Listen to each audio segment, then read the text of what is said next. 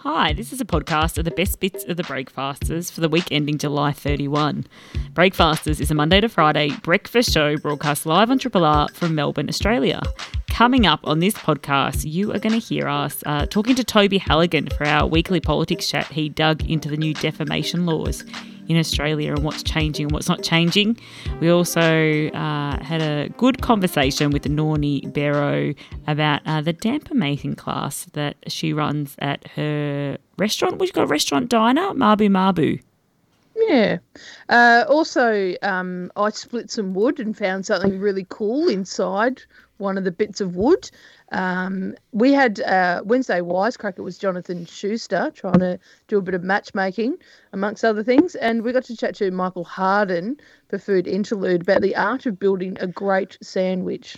Uh, we weren't done with sangers, and we uh, we had to exhaust that. Uh, talking our faves, Simon Hinkley for Feature Creatures looked at the love darts of snails, and our Friday funny bugger was Prue Blake.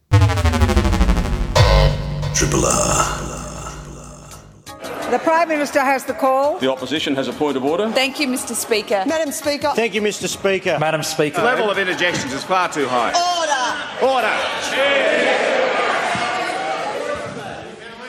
Here to talk defamation law in Australian media, we're joined by political watcher and Zodiac killer, Toby Halligan. Hey, Toby. Hello, everyone. Is anyone else tired? I'm exhausted. I can't tell you why. Uh, who knows? Who knows why? Anyway, good times. Good times. Me and Ted Cruz just been hanging out. Um, that is such an in joke. Oh, good times. Anyway, whatever. Um, defamation law. Oh my goodness. I've got a i know i'm often enthusiastic about like things that most normal people would find incredibly boring but i really like defamation law. I'm a bit of a nerd for it. Um, so uh, this is really exciting to come to one of my favorite subjects. So um, the context to all of this is uh, has um, listeners to the show may be dimly aware um, uh, defamation law in Australia is broken. Basically, it has Australia has one of the um, most restrictive in the sense of uh, the burden it imposes on media organisations, um, defamation laws in the world. Um, in England, Wales, Canada, and New Zealand, there exists a defence of um, it's called responsible public interest journalism. And so, as part of that defence, even if a story from a journalist contains some errors of fact, it would be defensible if the journalism was conducted responsibly and the information was in the public interest. Because, as um, people uh, may well be aware, there have been quite a few. I think it was, I'm just looking for my study here. So between 2008 and 2017 in Australia, media organisations defended or partially defended 300 cases uh, in the courts. 29% of those cases um, went for defendants, um, but more than 51% of them were settled um, in that period. And uh, plaintiffs were probably paid out about 70% of the, the time. So that compares to the UK, which in 2013 introduced a um, defence like this. And since then, there have been 16 cases involving big media organisations. Because the basic problem in Australia is that it just takes we have a, a few defences that uh, exist things like um, honest opinion um, uh, the public interest where stories are published in a reasonable manner but because australia's defamation law um, um, statutes haven't been updated in a very, very long time. They've basically, through decisions made by legislatures and the courts, effectively those defences really do not um, stand up to scratch. And so it's very, very easy, in particular for conservative politicians who do tend to sue more than others, for actors, for others, just to sue the media and basically bully the media into silence. Um, uh, Clive Palmer is notorious for doing this, allegedly. I think I might that wouldn't help at all. Um, but uh, you know, um, in terms of threatening defamation lawsuits, um, uh, and people like Joe Hockey, Tony Abbott, Peter Costello have all sued newspapers over things that really were incredibly minor. So there was a review of the New South Wales Act that took a very, very long time to come back, I think six years. And that review basically um, has finally kind of come through in June with um, a series of recommendations, including, in particular, a responsible kind of public interest journalism test, if you like, which will be, I think, a very, very good thing for a lot of media in Australia. Mm. So the, the Council of Attorneys General are meeting today. Uh, do, what? How likely is it the laws will change, and in, in what direction? So there were 16 big recommendations for reform. Um, uh, threshold one one is a threshold for serious harm. One of the trick trickiest parts of Australian defamation law is weirdly, basically, if someone can prove they've been defamed, they don't really need to prove the harm that's been caused to their reputation. Um, like it's incredibly broad. Like Andrew Ettingshausen was when his picture was put on the front of a magazine, a picture of him naked in the shower. And to be clear, I'm not defending people taking pictures of other people naked in the shower, um, but uh, he was able to sue because he was subject to ridicule because his penis looked small well, the shadow that people thought might be his penis in in the because the the glass was misty. I don't know whether you guys have seen the picture. I've probably you know accidentally drawn more attention to it. Although you may well not be able to find it online because of that finding. A lot of sites took it down because um it was damaging. So there's a, a serious harm test, a single publication rule, so that where um uh like articles, news articles that are left up online in archives can't be sued on for years after publication. Um, protections for social media platforms are another potential change, and internet service providers. And the reason for that is there's been a lack of clarity in Australia for a while about what technically counts as publishing. So, for example, Google, almost a decade ago now, basically someone had placed uh, someone else on a, a, random website where they alleged they were part of a crime family. And because Google listed that information in one of its kind of archives, this person was able to sue them for $450,000. Um, recently, there have been cases involving uh, uh, Facebook, whereby media organizations have posted links. People have said things in the comments that were defamatory, and where media organizations were found to be legally liable for those comments because they, they didn't delete them. So it looks like quite a few of those changes will be introduced. Um, and uh, this kind of comes off the back of substantial pressure from the media, I think, for a very, very long time. But I think as well, the sheer size of defamation payouts has become a massive problem. Like Geoffrey Rush got, I think, $2.8 million.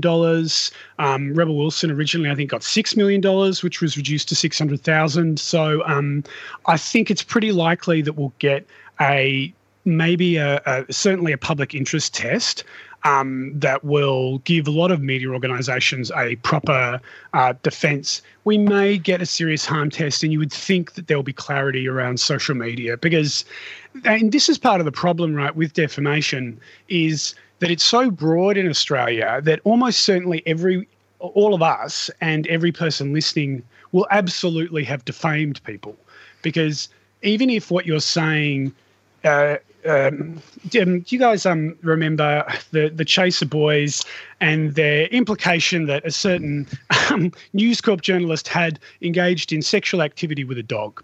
The allegation in that case, I'm forgetting his name, Chris Chris uh, Kenny. Chris Kenny, right? And and they published a poorly photoshopped picture of Chris Kenny and a dog, right? Now the court part of the argument in that court, eventually Tony Abbott forced the newspaper, um, the ABC, to settle, and he got paid 75 grand, Kenny did. But Kenny's argument in that was not that it led to anyone thinking he'd actually had sex with a dog, but that it simply held him up to ridicule. Like the implication that he was the kind of person who might have sex with a dog was enough for him to sue and have a basis, a serious claim in court. And that is just such a broad test that I think judges genuinely struggle to actually reach consistent determinations.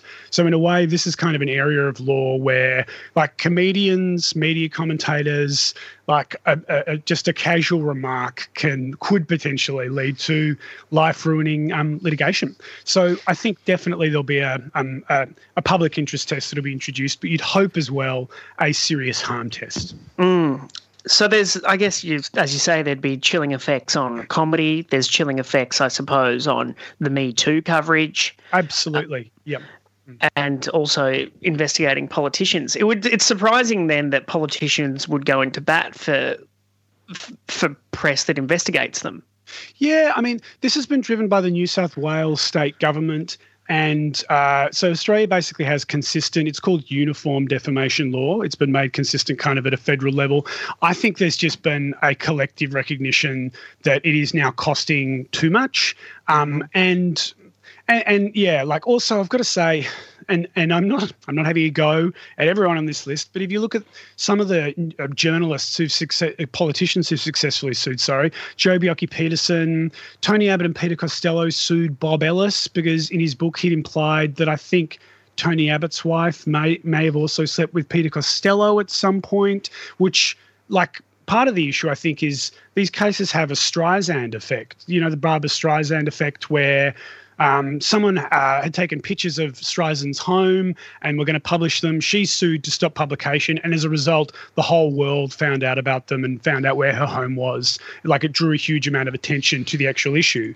Like in the Abbott and Costello case, like no one would have, not that many people would have read Bob Ellis's book if they hadn't sued for that reason. But mm. I think this is also part of a recognition that being a journalist and working in the media is becoming increasingly unprofitable, nigh impossible. And if you actually continue to leave these laws in place, it makes it almost very, very challenging to engage in any kind of public interest journalism about figures like Gina Rinehart or Clive Palmer, because it's very easy for them to pay lawyers to just tie you up. Because even losing a defamation lawsuit oh sorry winning a defamation lawsuit can be ruinous it's always a pyrrhic victory um, yeah uh, one famous example I did some defamation law training at the project when I worked there. Was Channel Seven um, uh, paid a settlement to a gentleman because they'd um, run a story implying that he may have been associated with an outlaw bicycle gang, outlaw bicycle gang, outlaw motorbike gang. Um, uh, and he sued them because he had lots of time and he could just sit in the law library. And they paid him out, even though at the time he was in jail for murdering three people on behalf of that outlaw bicycle gang. Wow. I'm sticking with the term now. So, um, yeah, hopefully there'll be some substantial change there. Um, but if not, I could become a defamation lawyer and, you know, like make lots of money randomly suing people. That's right. Uh, Toby Halligan, thanks very much. I take back what I said about the Zodiac stuff. Oh, oh see you in court, mate. Triple R on FM, digital, online, and via the app. Nornie Bero is owner and head chef at Yarraville's Mabu Mabu, a Torres Strait run business with an emphasis on fresh, seasonal, and native ingredients. Nornie is leading a free online damper making class this Thursday at 10am, showing participants how to incorporate Indigenous ingredients and flavours into home cooking. And to tell us about the workshop, the professional chef of over 20 years joins us on the line now. Nornie, welcome to Breakfasters. Hi, thanks for having me. Our pleasure. Um, firstly, can you tell us some of the history and philosophy behind Mabu Mabu? Uh, well, a bit of the history is that we started at South Melbourne Market, so we're like a village family. So we we wanted to make our own village. So we started at South Melbourne Market, and we were very lucky to be able to go to Yarraville. I love the village feel that is there, and it's got a very good community. So once we went there, it was just you know a really great fit for us. And um, I couldn't have asked for a better location for us to be there, and we had the opportunity to sort of be able to um, find and buy a place there that really could, you know, give us more of an opening for people to actually come and really sit and enjoy and and have chats with us more than what we did at the South Melbourne Market. But we, well, the best thing is now that we we're still at the South Melbourne Market because we built our community there, so our products are still there, and it's just now we are happy to be in a couple of different places now, so which is really cool. Mm. And can you tell us about uh, where you grew up and what you learned culinary wise? Oh uh, well, I grew up on an island in the Torres Strait, so I'm I'm a true blue island girl. You know, grew up with a spear in my hand, all that kind of stuff.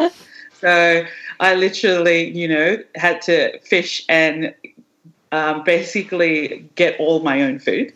Well, don't say that. Like, I mean, my parents obviously. my dad did feed me. My dad did feed me, but um, yeah. So uh, yeah, island life is amazing. Came down to Australia for high school as normal kids get sent down for a better education, that kind of stuff, and you know, end up in Melbourne. I don't know why, because I love the weather here.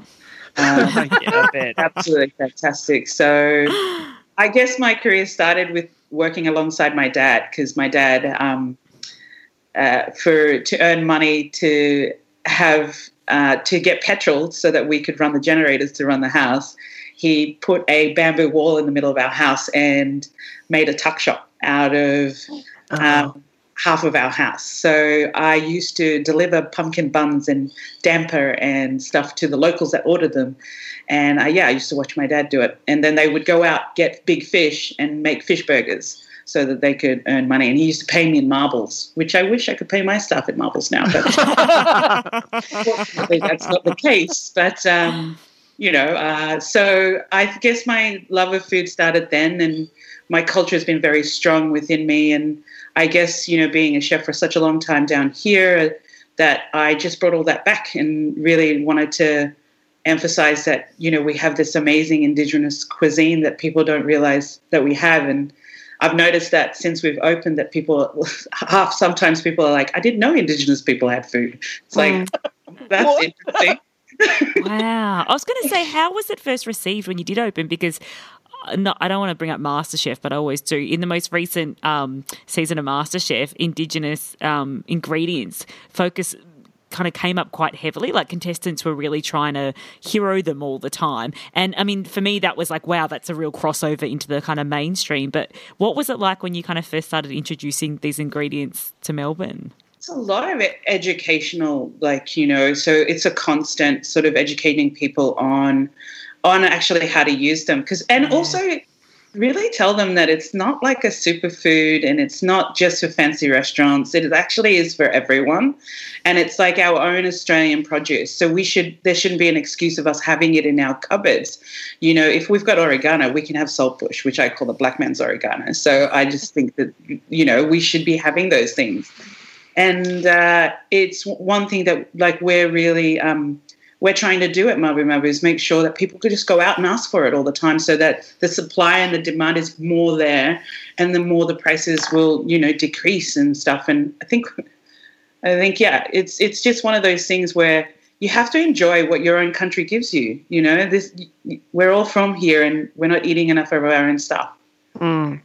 So how how much work goes into damper getting getting the damper the way you like it?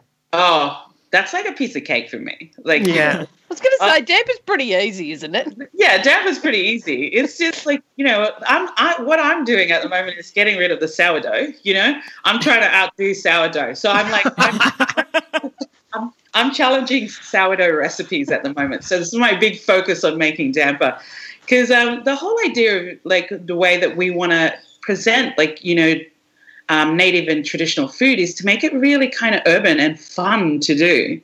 And if you do it that way, people can react a bit more better to it, you know, and understand it. So when we put on damper classes as we do, it's like it's fun, you know. You you want to you want to learn about ingredients. Well, this is how you do it. And the best thing about the damper classes is that we've we've perfected a way of like you know introducing you know three different elements of indigenous food into making damper really cool mm. you know? and people are like oh but it's just like bread and water and you're like everybody has it in your cupboard like you, you have all the ingredients that make damper all the time. I mean, except for in COVID because everybody's buying flour to buy sourdough.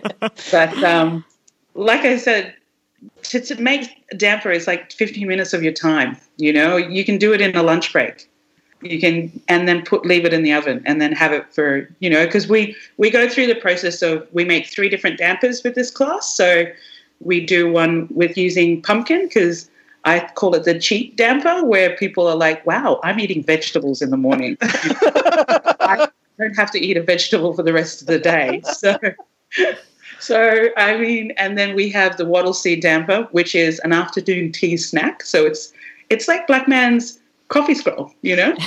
Yeah. Um, so it's really awesome. And you learn about how to do it. And then you've got that nighttime dinner sort of, you know, um, damper as well, where the saltbush comes into it, you know, mm. and making your own herb damper. So there's like a whole bunch of things that you can do with it that makes it really cool to do and make it interesting as well. Is there anything that people need to do uh, before the class? Like, do you need to acquire? What do you need to acquire, and how do you get it?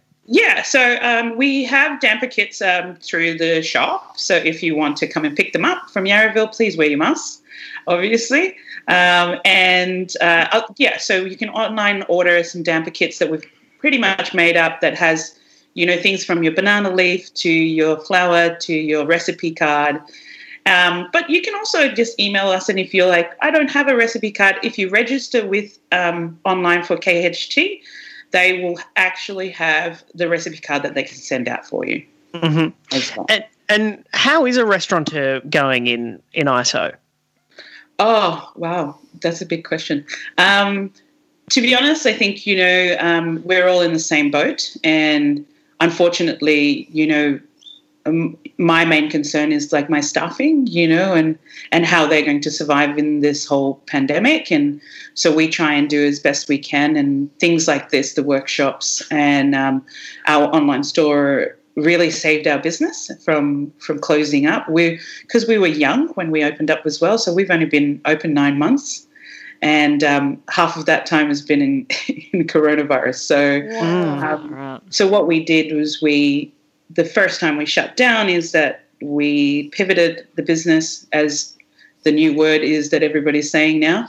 Um, and I, because I took it from my dad, that's why I probably started with that story, is that when he needed money to keep the lights on, he made a tuck shop. So then when I needed the money to keep the lights on, I then made Mabu Mabu Tuck Shop. So now we have Mabu Mabu Tuck Shop at night so that we can do the stuff that we need to keep the lights on. Mm. I've I've seen I haven't tasted it, but I've seen your dragon fruit and strawberry gum ricotta cream, and I nearly oh. burst into tears. Yeah, well, it's all about natural colours, you know. yeah, natural flavours. You don't want to.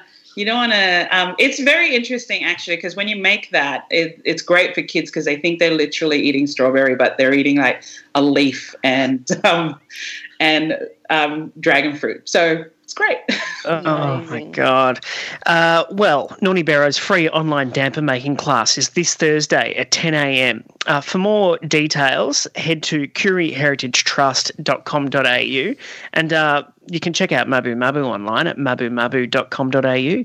And we've been chatting with uh, Chef Nornie Bero. Thanks, Nornie. Thank you so much. Triple R. Huge day in our house yesterday. I don't know mm-hmm. about you guys, but um, Kath um, let me use the wood splitter. You guys got a wood splitter? Anyone got a wood splitter? Is it like an axe? No, not at all. Uh, it's a um, it's like a long hydraulic kind of thing where you just put a piece of wood there and then it pushes it and at the end there's like a, a pointy bit at the end and it just pushes it into that so the wood splits. Oh, yeah. I got one in, then near the cot yeah. How fun. It is. Well, yeah. I mean, it's yeah, I thought it was fun. I enjoyed it. It's uh I think it's the efficiency of um yeah, the efficiency of it. You know when you're doing chores and stuff and it's like, oh, just can't and but that is just I love the method of it. You just pick a piece up, put it mm-hmm. on, press the the button and off it goes. Is it, is it sort of device that James Bond villains use. yeah, I reckon just before the finale. Yeah, yeah, yeah. yeah. You could. I, I thought about because it, it's funny. Like I thought it would be really. I mean, it is dangerous, but I thought it was much more. Da- I, I was envisioning something more dangerous. Right. Like I was envisioning, you know, the when um, like lots of sawdust, that kind of. Yeah. It, it'd be really sharp, but it's not. It just like this blunt like it's like having a really blunt axe at the end, and you just push the wood onto it really hard. Oh. But the ah. machine does that for you. So it's like, and I was like, oh, this is like, as I was thinking, um, I'd have to wear safety glasses and stuff. And I thought, nah, none of that. Like a 10 year old could use it. Um, so I was like, oh, yeah, this is great. Also, um, fun fact, you can apparently you can buy them from Aldi a wood really? splitter. Yeah, God, my sister. unusual. I know, isn't it? My like my sister's got one. She get and my niece was like, "Yeah, we got it from Aldi." I'm like, "Great." It's um, just just on a, a, lexical thing. it sounds like it's not so much splitting the wood as slicing it or carving it like bread. Yeah, No, and that's why it sounds like an axe. Like, because an axe, you know, splits it. You don't know where it's going to go. But this is, I don't know. Look, whatever. It's just words. But just it looks Can't even- gentle. No, but it's hard, like a like it's bone crunching though, because Yeah, I would right. imagine Oh, this is where the Oh. bond thing comes into it. You think it's not that dangerous, but then you think if I put my hand on that, Yeah, yeah. You split open. yeah, Yeah, it'd got crunch, it. crunch all my bones. um, so I didn't do that. What a Um, relief. yeah. But um, so because we've been running low on firewood, and Kathy went, to "Well, do you want to? If if you're not too tired, do you want to split some wood?" I'm like, "Absolutely, I want to do that." Got me all set up, and then I'm I'm splitting wood. Now this wood that we were splitting probably too early to split it. It's not quite. It's still a bit a bit green. Needs to dry out a bit more. Um, so, but there was one, lots of bugs and stuff in them. But there was one, split it, open it up. There, guess what was in there? A scorpion. Get out. I saw a bloody scorpion. It's like a I- pinata. isn't it? Yes. really was. It was like, oh my god, like this is. And now I Um, never see scorpions in Victoria ever. People are like, "Oh, they're everywhere," and I think, "Where? Well, exactly. I've never seen one. How big was the Um, scorpion?" It's ti- like that, like tiny, a couple of centimeters, Oh, like pretty tiny.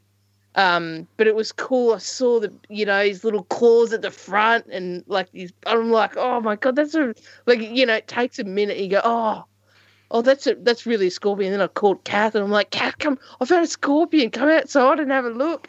Um, and then we looked at, and then um, I took like photos and stuff, and I was just so like, I think was a bit. How are you so cool with this scorpion, yet a huntsman is like, you know, the worst thing in the world? I've actually But I'm got like- a. That, I totally understand that logic. From Kath or from me? Well, from Kath, like it's just such a da- more da- for me, like a more dangerous creature. yeah, but it's slower, and it doesn't jump. That's that's my that's where I'm coming from. Oh. Is that I think I can. I encountered some scorpions in Mexico and they jumped.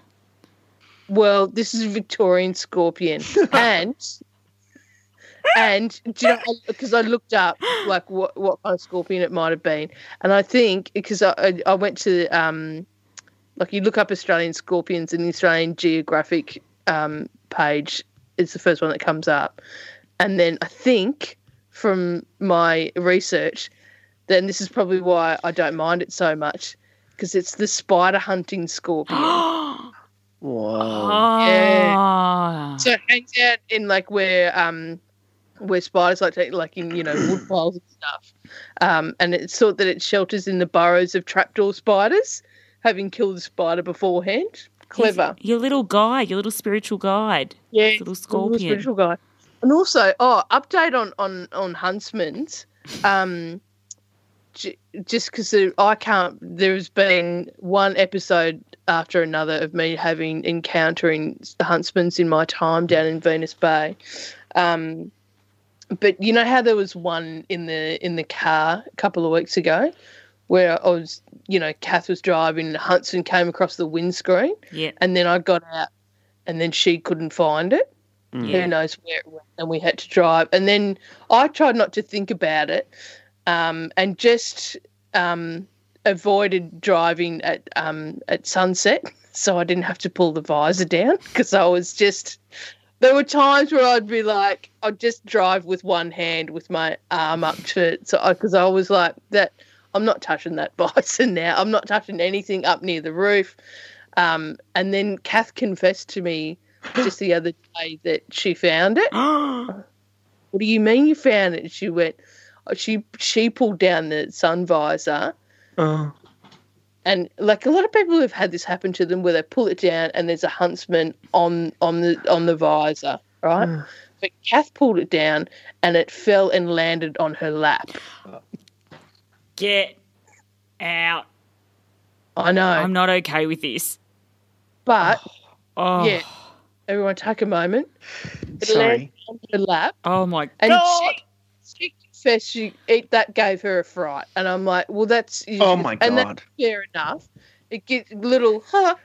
And then, do you know what she, she did? She just went, went put the window down and calmly picked it up and then threw it out the window. Oh, God. Jesus. Down, She Bear Grylls? Like, that is insane. isn't it? I just, she's uh, like, yeah. That is She's, like, nerves me- of steel. What makes Kath unnerved? Because I think if a huntsman falling in your lap when you're driving in a car doesn't doesn't I- like shake your nerves, I don't know what does.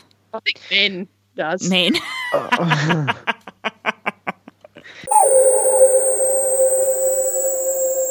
Triple R. I'm hungry. I want something to eat. Something with a crunch and very sweet.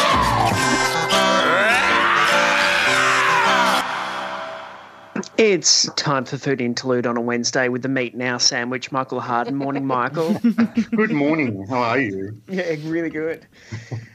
Uh, what what is what's the story in your world? Ah, well, you know, I was thinking um, about.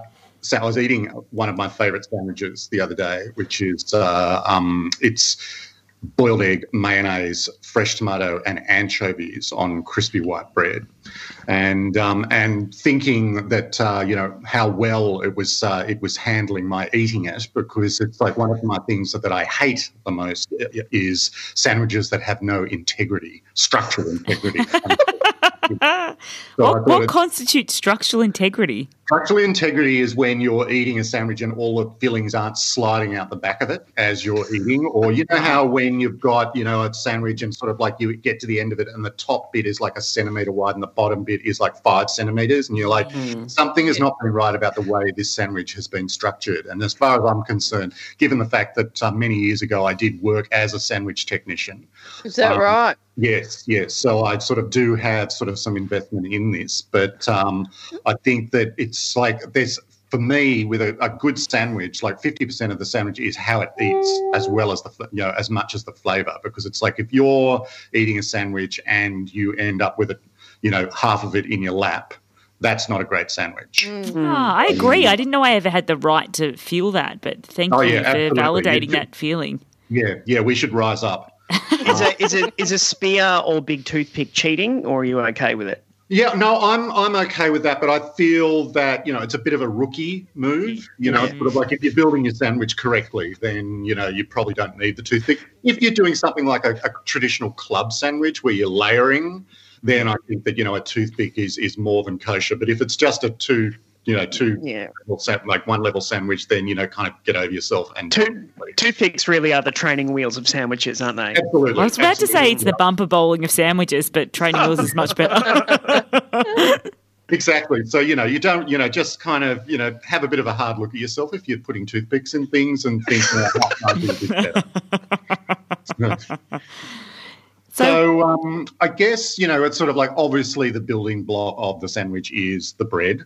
So, you know, you want to choose your bread properly, but, you know, sort of like bread works with, you know, different bread works with different things. So it's like, you know, some will will cope with a good, with a bread with a good good uh, texture, dense texture. So what you're looking for is something that has a bit of integrity around the edges. So the crust is pretty good, um, but then it needs to be it needs to have a bit of give in the middle, so that it's kind of like so it's easy to eat. You know, because you don't want to be, you know, you don't want to be sort of shredding your mouth trying to sort of get into this sandwich if it's too tough. So, mm. Um, but also the bread can provide a really good crunch aspect because it's like when you're building a sandwich, it's sort of like the things that you're looking. You want a balance of textures and flavors in there. So you want wanting a bit of something a bit silky, something a bit crunchy, something a bit creamy in there as well. And then you know, then you sort of get. We'll get onto flavors in a minute. So you know, sometimes if you're using like if you're doing a chicken sandwich with mayo and, and those sort of things, it's like that's quite a soft sandwich. So it's nice then to to- give the bread a light toast, and you like. And I think that's one of the. And it also means that the sandwich will retain a bit of integrity as well. Mm-hmm. The Americans like to griddle the bread as well. So if you want to go for that extra layer of richness, then you brush a little bit of butter on the bread first, and then just lightly grill it in a pan first. And so then it's got a sort of a richness to the bread. It's also, but it's also got a crunch in the bread as well. So it's sort of like that's going to be really that's going to be fantastic. So um, then you so once you've got your sort of bread in order, the other thing is when you're toasting the bread, lightly toast the bread. You don't want to kind of tear your mouth to shreds with some over toasted sort of mouth. Well, what kind of toast are you eating? Yeah. well, I'm very delicate. Yeah. So. but yeah, there are some breads, you know, don't take kindly to toasting. So just sort of just just be a little gentle on the toasting before you do that.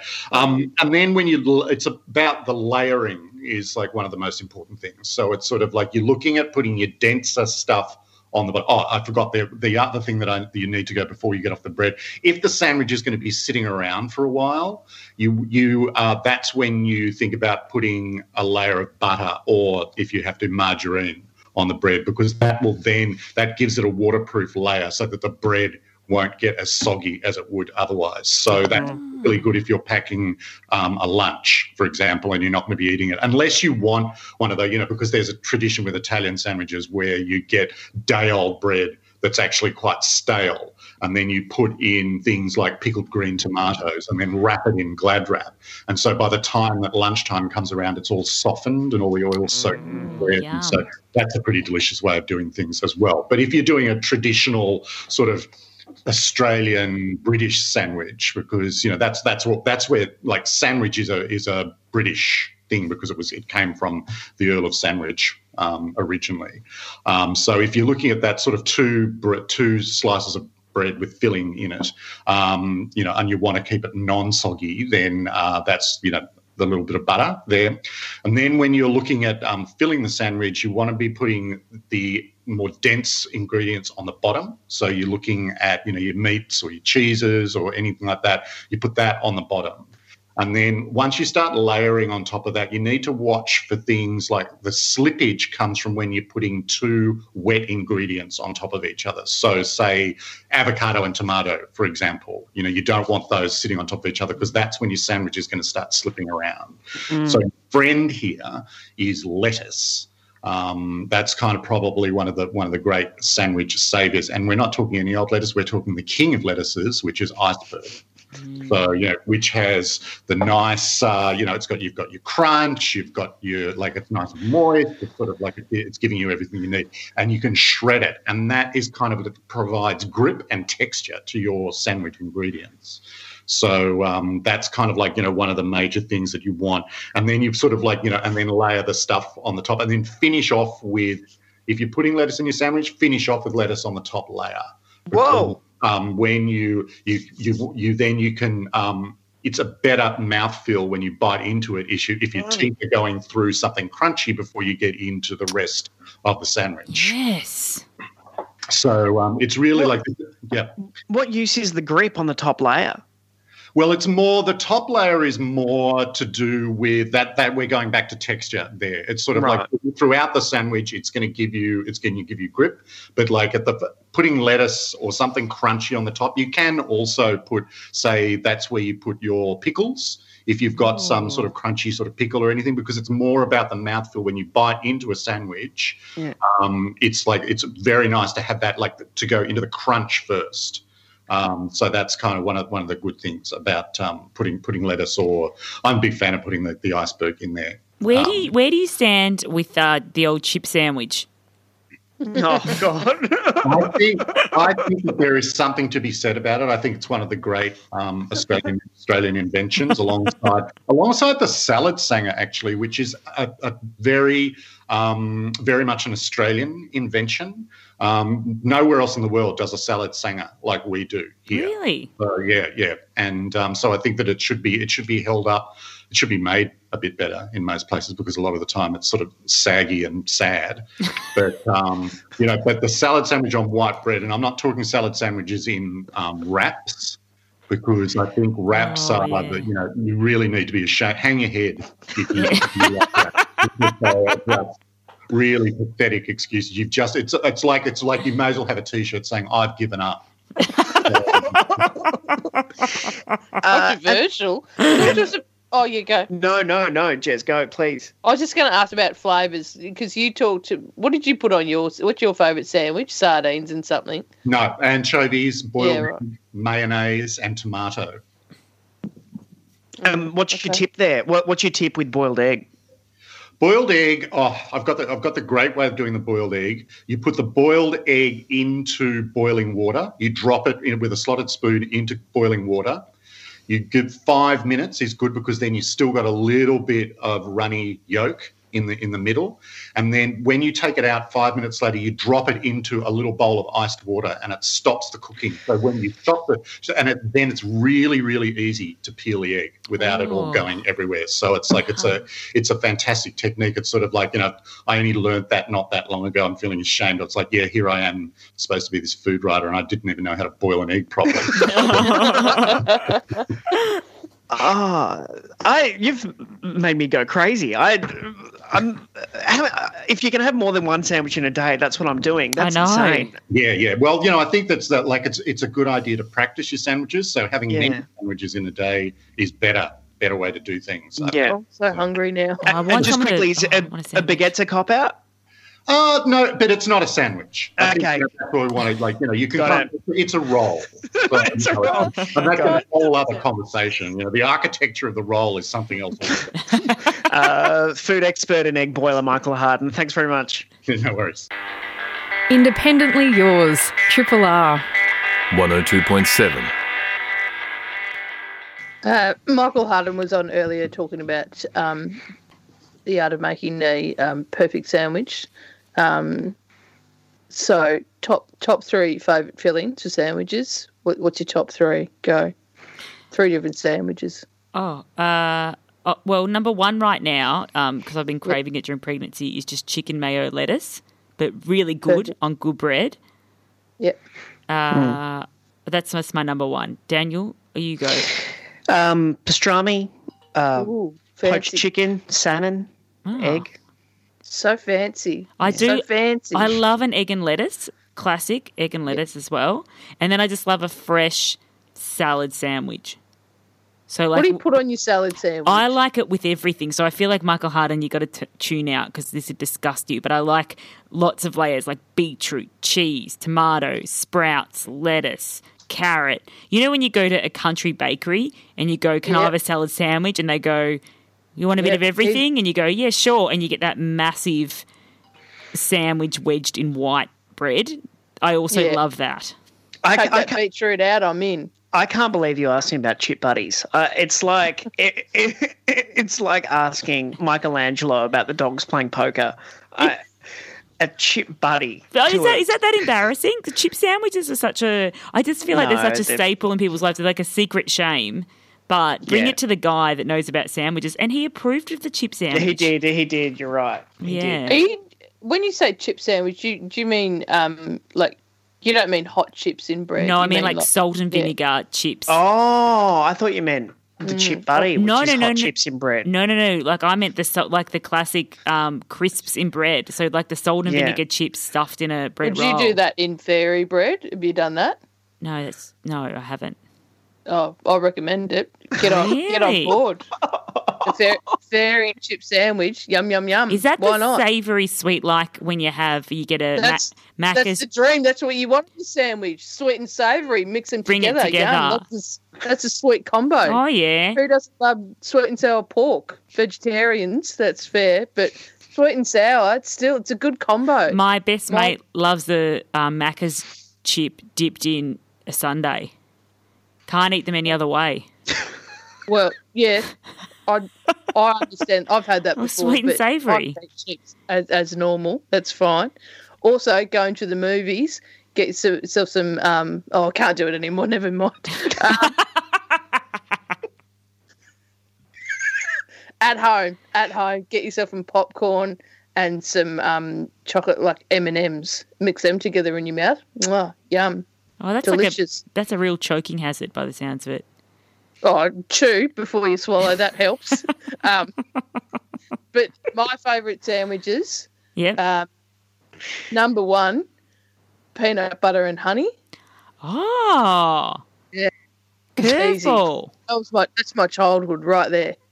peanut butter and honey. That, that's what you get when you have to make your own lunch every day. What are you gonna? But I'll just have peanut butter and honey. Um, other sweet combo, um, cheese and Vegemite or cheese and Promite. Oh, I depending on- love I love a cheese and promite. Oh, Some people you're either you're a Vegemite home or you're a Promite home, and we're both. Um, well, wait a second. So, Jesus, Gez. you sounded like Alan Jones somehow. No. You're this or you're that, and I'm this. Neither. Yeah, this or you're that. I'm both. And um, cheese and Vegemite, and then um, and then cheese and tomato. Yum. Oh, I love a che- a che- oh, or just like cheese and tomato, salt, pepper. Yep. Yes. Or do you know, Mum used to put a bit of sugar on the cheese and tomato. Did she Yum. ex- explain Yeah. so much? Explain Like so a little pinch of sugar. about your desire to have sweetness with everything.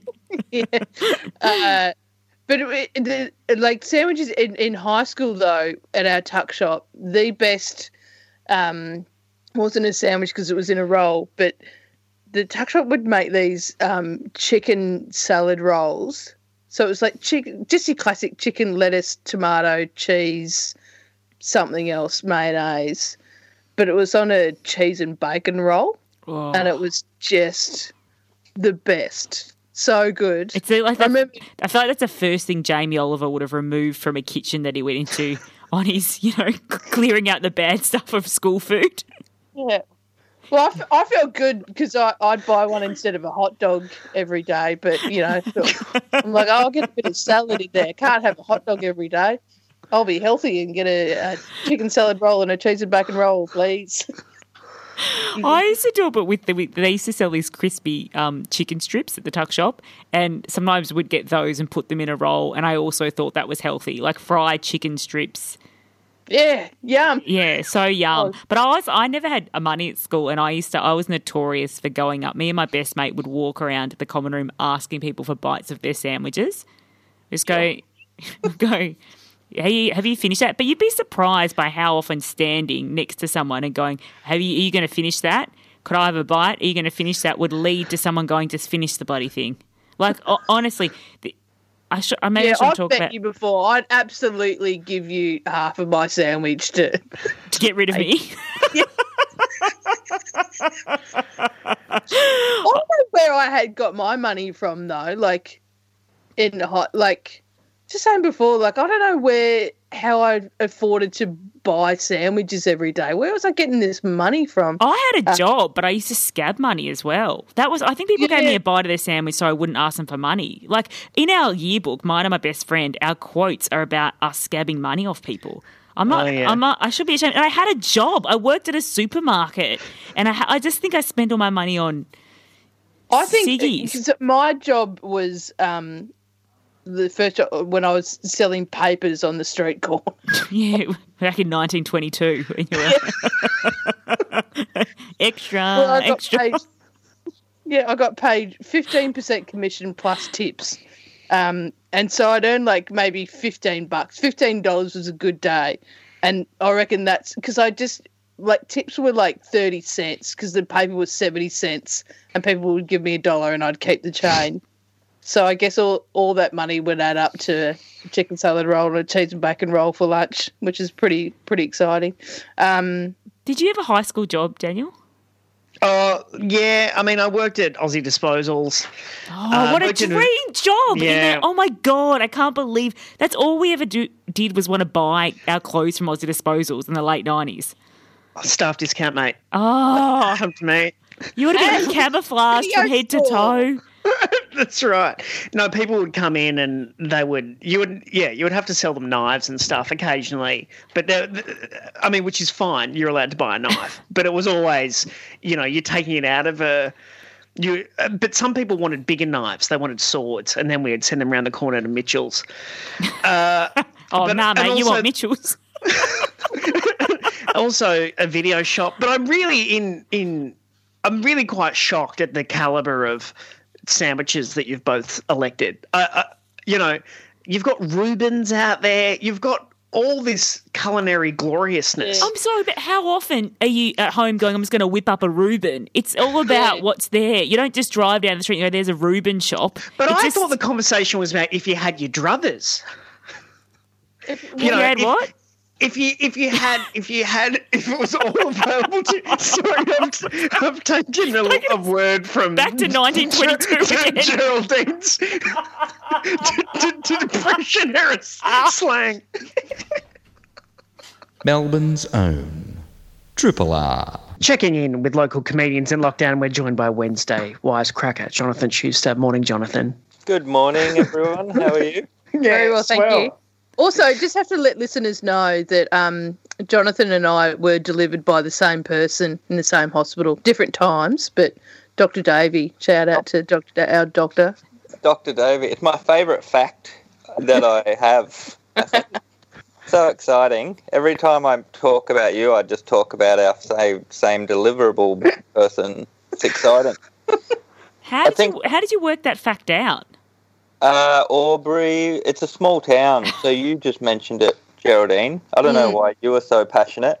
Um, no, I think you brought it up first. No way, because you said I had to call mum up, and I said, "Who was I delivered by?" And she's like, "Dr. Davy." So you knew it. You already knew it. Well, Dr. Davey my family, our family doctor, so I just assumed that, you know, there's only one Dr. Davy in Albury, I reckon. Anyway, but I think you brought it up first. What else has been going on? oh, not much. Um, nothing really. Um, the masks. Yeah, have you already spoken about masks? I imagine. Yeah, a little But, bit. um, it's annoying. It's like anno- even more annoying for me. Like everyone with glasses is complaining, but I wear glasses and a hearing aid, so I've got like three things sitting behind my ears now, which is very annoying. Um, so if anyone's complaining, shut up. Uh, and oh, uh, last You're like, you're like a broken Robocop. I am a bit robotic. It's annoying. and I vape, so I'm just connected to so many, you know, power outlets. Uh, last time I saw you, Geraldine and Sarah, well, you you did the the announcing at um, Meredith for the Oh, yeah, we did. yeah, so I saw you there, but I don't know if you remember me, Sarah, because you're just about to go on, so you're pretty nervous. I can't Um, remember you at all. I'm Now I'm terrified. Nah, I came up. I was with my friend, but I've got a story about him. Could you want me to tell a story, but I haven't been doing anything. Um, but my friend was recently, uh, just before lockdown happened again, he was at the Barwon Club in Geelong. Shout out Yeah. to Barwon Club. uh, and he was uh, speaking to a girl who recognised him because she worked at a supermarket that he went to, and um, they started hitting it off. And then during the band playing or during something, uh, a person collapsed, and she knew CPR, and then she saved this man's life. But during the kerfuffle, uh, my friend was wanting to get a number, but this uh, CPR guy, uh, guy who claps, you know, I don't know if you are allowed to say cock blocked, but uh, so she, uh, yeah, uh, he never got to, you know, talk, uh, get a number, or um, you know, congratulate her on her amazing skill set. So I'm just this shows in Geelong, doesn't it? All the way to Geelong. Yeah, goes all the way to Geelong. Yep, great. So if anyone uh, knows of this girl, um, please hit up Benjamin Ray. um, Facebook. or can they can they contact your page?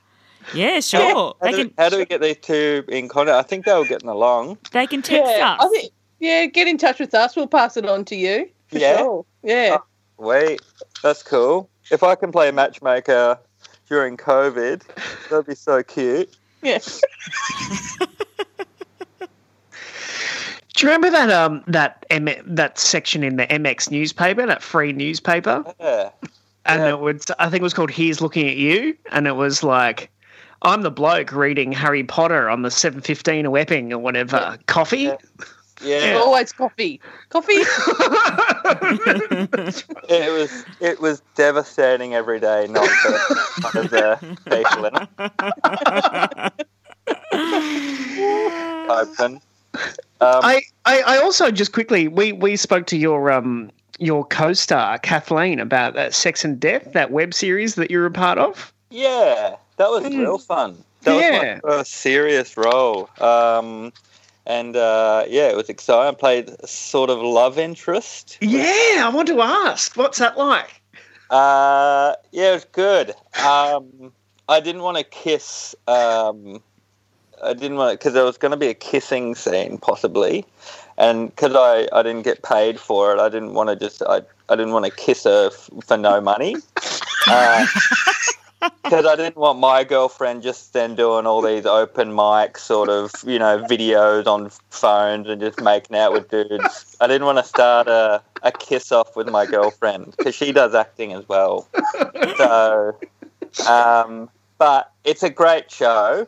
Um, so re- where did the kissing bit land? So you, there was no kissing, or No, no, it ended up just being during the party scene. We just, um, but it made more sense for me to not kiss, I think. But um, it's a really great show. It's real fun. It's um, the acting. I was actually with real actors, Mm. like it's like the, and you just look at how amazing act. Cause you you forget how hard acting is because you've got to remember your lines and also where to stand and also pretend to en- know what they're saying and nod. Oh, it's a nightmare. Um, yeah, you've done a bit of acting, Geraldine, have you? I have done a bit of acting, and all those things you said are correct. There's a lot to think about, but Yeah. also there's just a lot of waiting around. Yeah, absolutely. Oh, my episode of um, Rosehaven's on tonight. I'm on Oh, that's exciting. Yeah. So um, watch that. Shout out to Rosehaven. um, but I forgot. I had this big monologue. I had to do a speech, and I forgot it. So I, they have to edit around me. So that'll be interesting. But um, yeah. Um, but yeah. How long is that? Ten minutes? If you've got more on your chest, go for it. Uh, Very. Want to talk about your Uh, podcast? Oh yeah. I there's there was even a sketch that came out recently. It was like in COVID, don't start a podcast, you idiot. Everyone's doing it. So I thought, what's the worst podcast I can do? And it's an Avatar 2009 Avatar film fan podcast. so making a podcast of a movie that doesn't have fans, but it should. It should. It's like the biggest movie. So me and Kate Johnson, comedian from Sydney. She's amazing. Um, we're just going to um, talk about uh, Avatar. I guess. Avatar. Yeah. Our first guest is Frank Hamster, uh, an ex-military. He's a comic, um, and we're going to talk about the the tactics of um, the army in Avatar, and um, we've got a, I think a mushroom specialist to talk about like the the the plants on Avatar or Pandora. So I think it'll be fun. What else Yeah. are we going to do for the next six weeks or whatever? Sit in bed and have a cup of tea. exactly. Yeah. Was it unobtainium? Was that was the the There mineral go. they're after? Yeah. I saw your eyes googling off screen. No, there. I was, I was, I wanted to. I thought that, that- and that, I was also Sam Worthington. What, what do you think about his performance in Avatar? I'm so proud of him.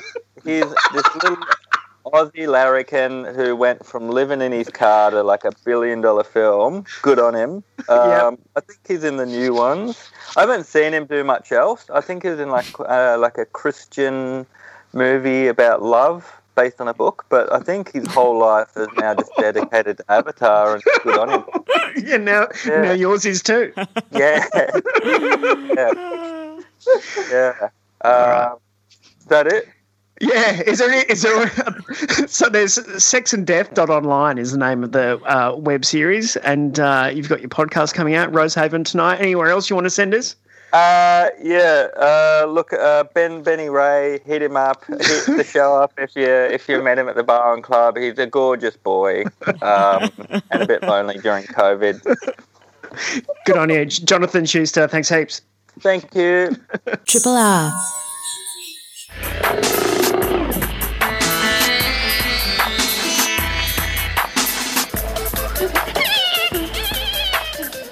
For feature creatures, we're joined once again by Melbourne Museum's bugman Simon Hinkley. Morning, Simon.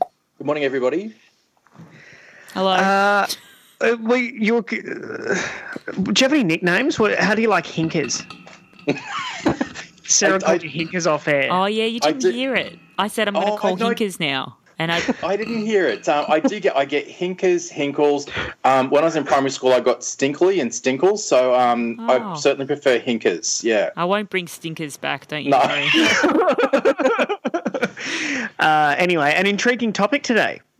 Yeah, I thought I would. Um, uh, hopefully, I won't make too many clangers because I'm going to venture out of um, the insect world and more into slugs and snails, just because um, people probably don't realise how amazing um, some of the adaptations that the snail in their backyard has. So, the snails that we encounter in our backyards in the in a city context tend to be the introduced species. So the, the big leopard slugs, the garden snails that you have in your backyard are introduced. Um, Australia has probably at least a thousand described species of, of native slug and snail, and probably up to about two and a half thousand.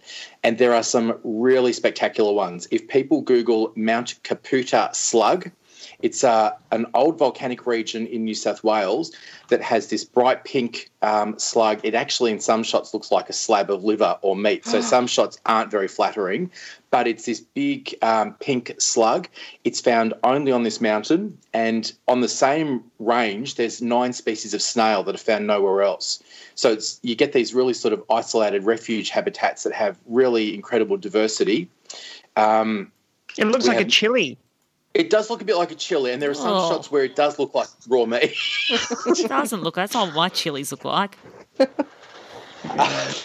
one day, one day, Sarah's going to say, "Oh my god, that's amazingly gorgeous," but uh, not not today. Sorry. Oh no, it does. It does look like maybe like a giant, almost like a sweet potato at a distance. Yeah, yeah. And then we have um, micro snails that are about a millimetre long. So really, and, um, there's a snail in Tasmania that's been named after David Attenborough. Um, it's a beautiful thing. It has red markings, a translucent yellow um, shell, and a purple foot. So when I say the foot, the foot is the part of the, the slug or the snail that's in contact with the ground. And it has glands that um, exude mucus. So that's what the snail, everyone will know from seeing the, the slime trails they leave behind the snails and slugs are moving on a, a trail of mucus, and it's that that enables them to go up surfaces and they could go across um, sharp surfaces without getting injured if they needed to. But back to what makes them the one in your backyard interesting.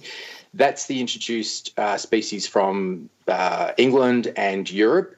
Um, one of the reasons why it's so bad in Australia is in Europe, in the cold winters, it doesn't reproduce. But because we have milder winters here, it reproduces for longer periods of the year. And also, it's probably missing things in Australia, like I assume in the UK, it's eaten by hedgehogs. We don't have hedgehogs here. Not that we want, we don't want hedgehogs, we don't want more introduced animals, even though they're very, very cute. But what's amazing about them is their reproductive strategy. So they are hermaphrodites. So they have uh, male and female sex organs. Uh, that's interesting enough in itself. And the genital pore is located just sort of to up near the head. So that's where things come out and go in. So when they're looking to reproduce, and it's all done very slowly, as you can imagine with with snails. Um, someone said that the this species of snail moves at a, if it's going at its optimum, it goes at about 0.048 kilometres an hour, which means it can traverse 48 metres in an hour. You look at a cheetah, which runs the 100 metres in six seconds. So the snails are really at the cruisy end of things. And that sort of also goes into the reproduction.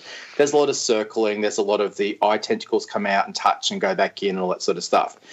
But what's really fascinating is when they're in the process of mating, the snails both try to impale their mate with what's called a love dart. The scientific name is gypsobelum, but it's it's actually a calcium carbonate little harpoon or spear that they try to fire into their mate. And snail eyesight is not brilliant. Sometimes it goes into the head, sometimes it misses. Um, and then you can see snails with the love dart still sticking into them. And then, so you sort of go, why would a soft bodied animal come up with a strategy of harpooning its mate? Because they have done some studies and found that being harpooned, not surprisingly, reduces lifespan and also fertility. So it actually damages the snail to be stabbed with a calcium carbonate dart. Who would have thought? You would. it's not rocket science, but um, what what the so-called love dart does is it has mucus on it that um, encourages the snail that is darted to accept more of the darter's sperm. So it's all about passing your genes on. So, and the snail that is darted doesn't want to be darted because it wants to mate with as many snails as possible to get the best mate. So when the snail gets darted, the mucus on the dart encourages the snail's body to accept more of the sperm. And what that means is that future mates don't really get a, a shot in, or the snail that's been stabbed might just go, you know what?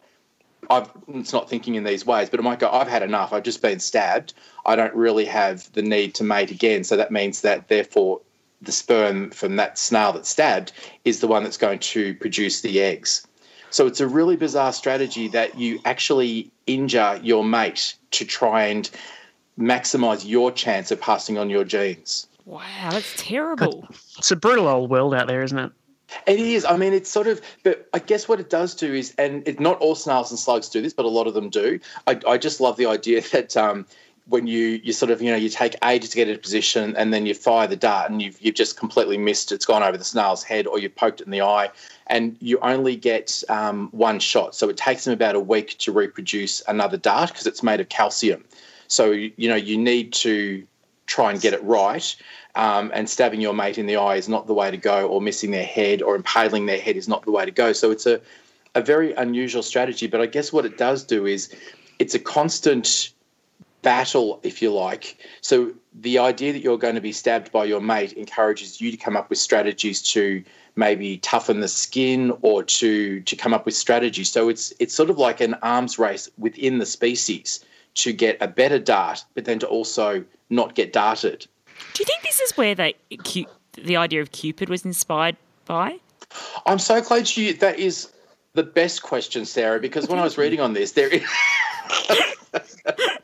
there is um, a researcher in Canada who works on snails and slugs, and, and he believes that the idea of Cupid has come from from this because um, this snail that we're looking at, so the, the garden snail is the one that's been studied the most, and there could be lots of other snails where the love dart um, has different um, uh, reasons for being, but certainly in this species, that seems to be the case, and that occurs in Europe. So it's quite possible that, for example, that Greek people who saw the snails and saw them with a love dart stuck in them, or, or saw what was going on, that his suggestion is that the idea of Cupid and the love dart has come from this snail.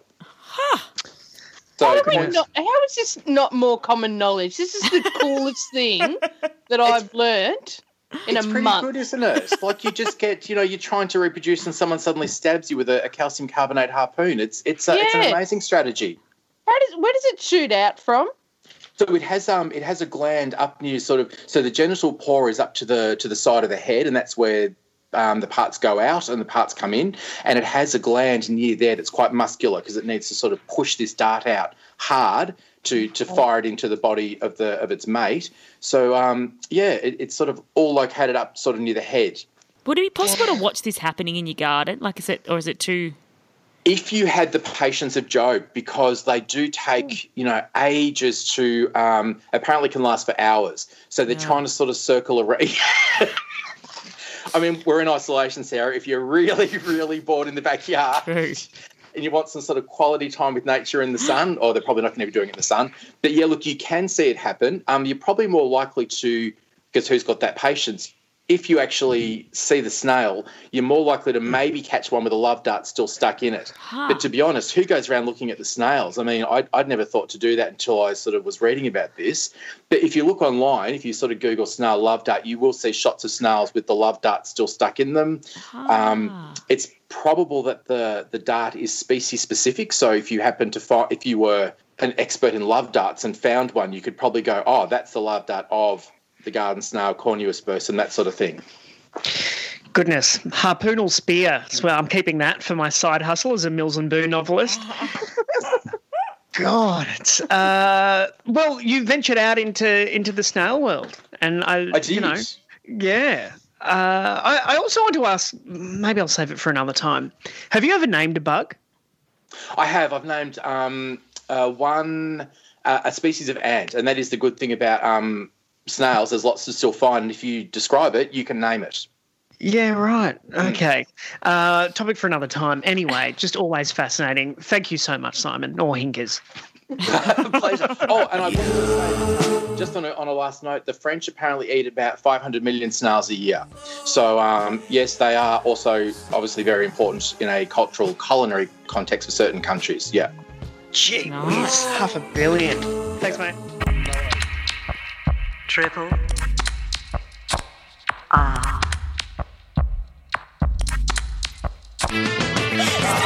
Today I might be mad.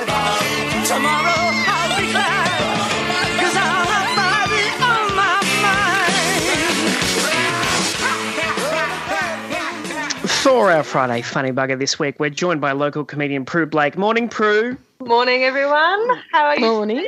Swell. What's uh, what's news?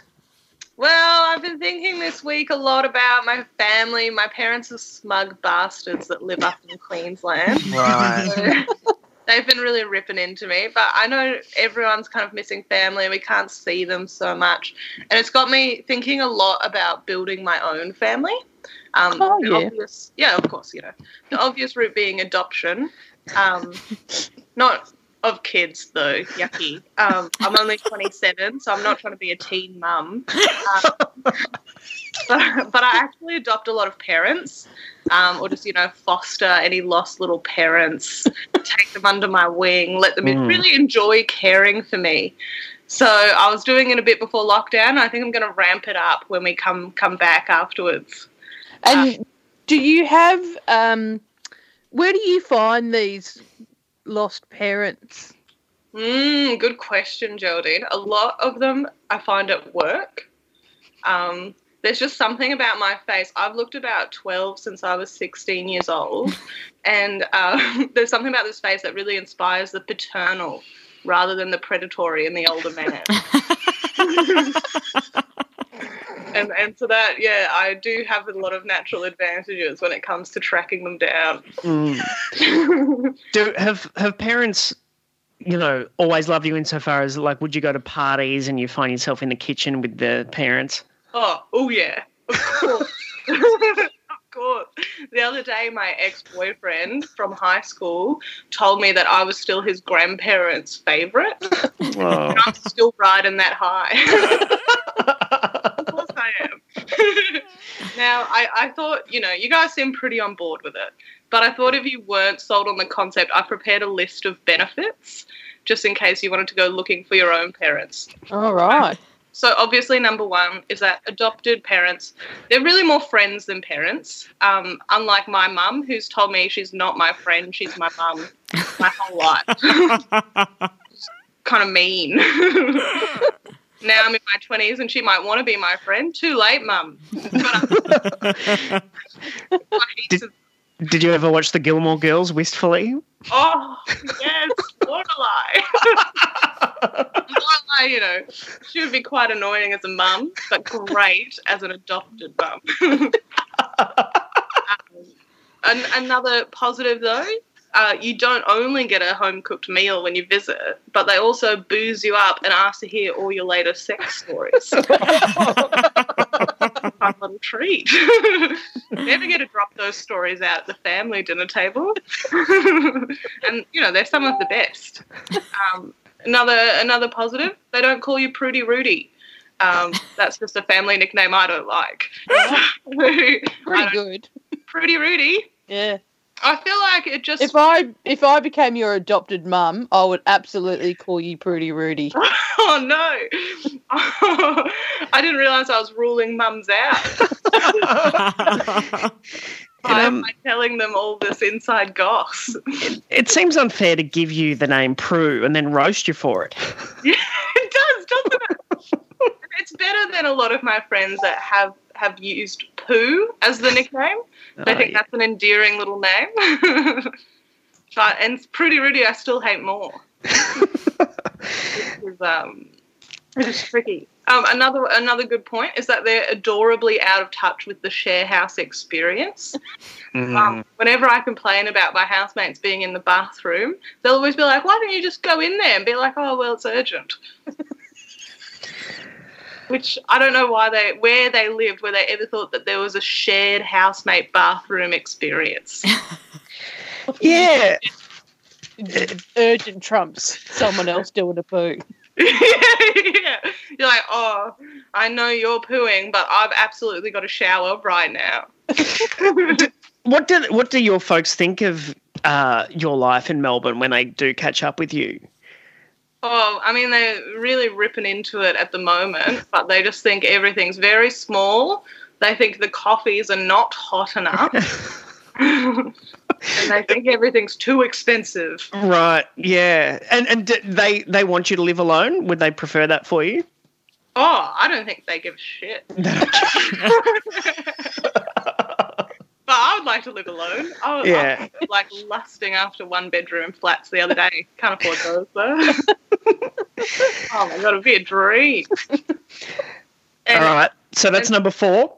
yeah, and the final one, um, and probably the most important one I saved for last, um, and it's a twofer. Um, more people to buy tickets to your comedy shows, and you get to test your jokes with the demographics that will actually have the money to support you. That's a goodie. that is a goodie.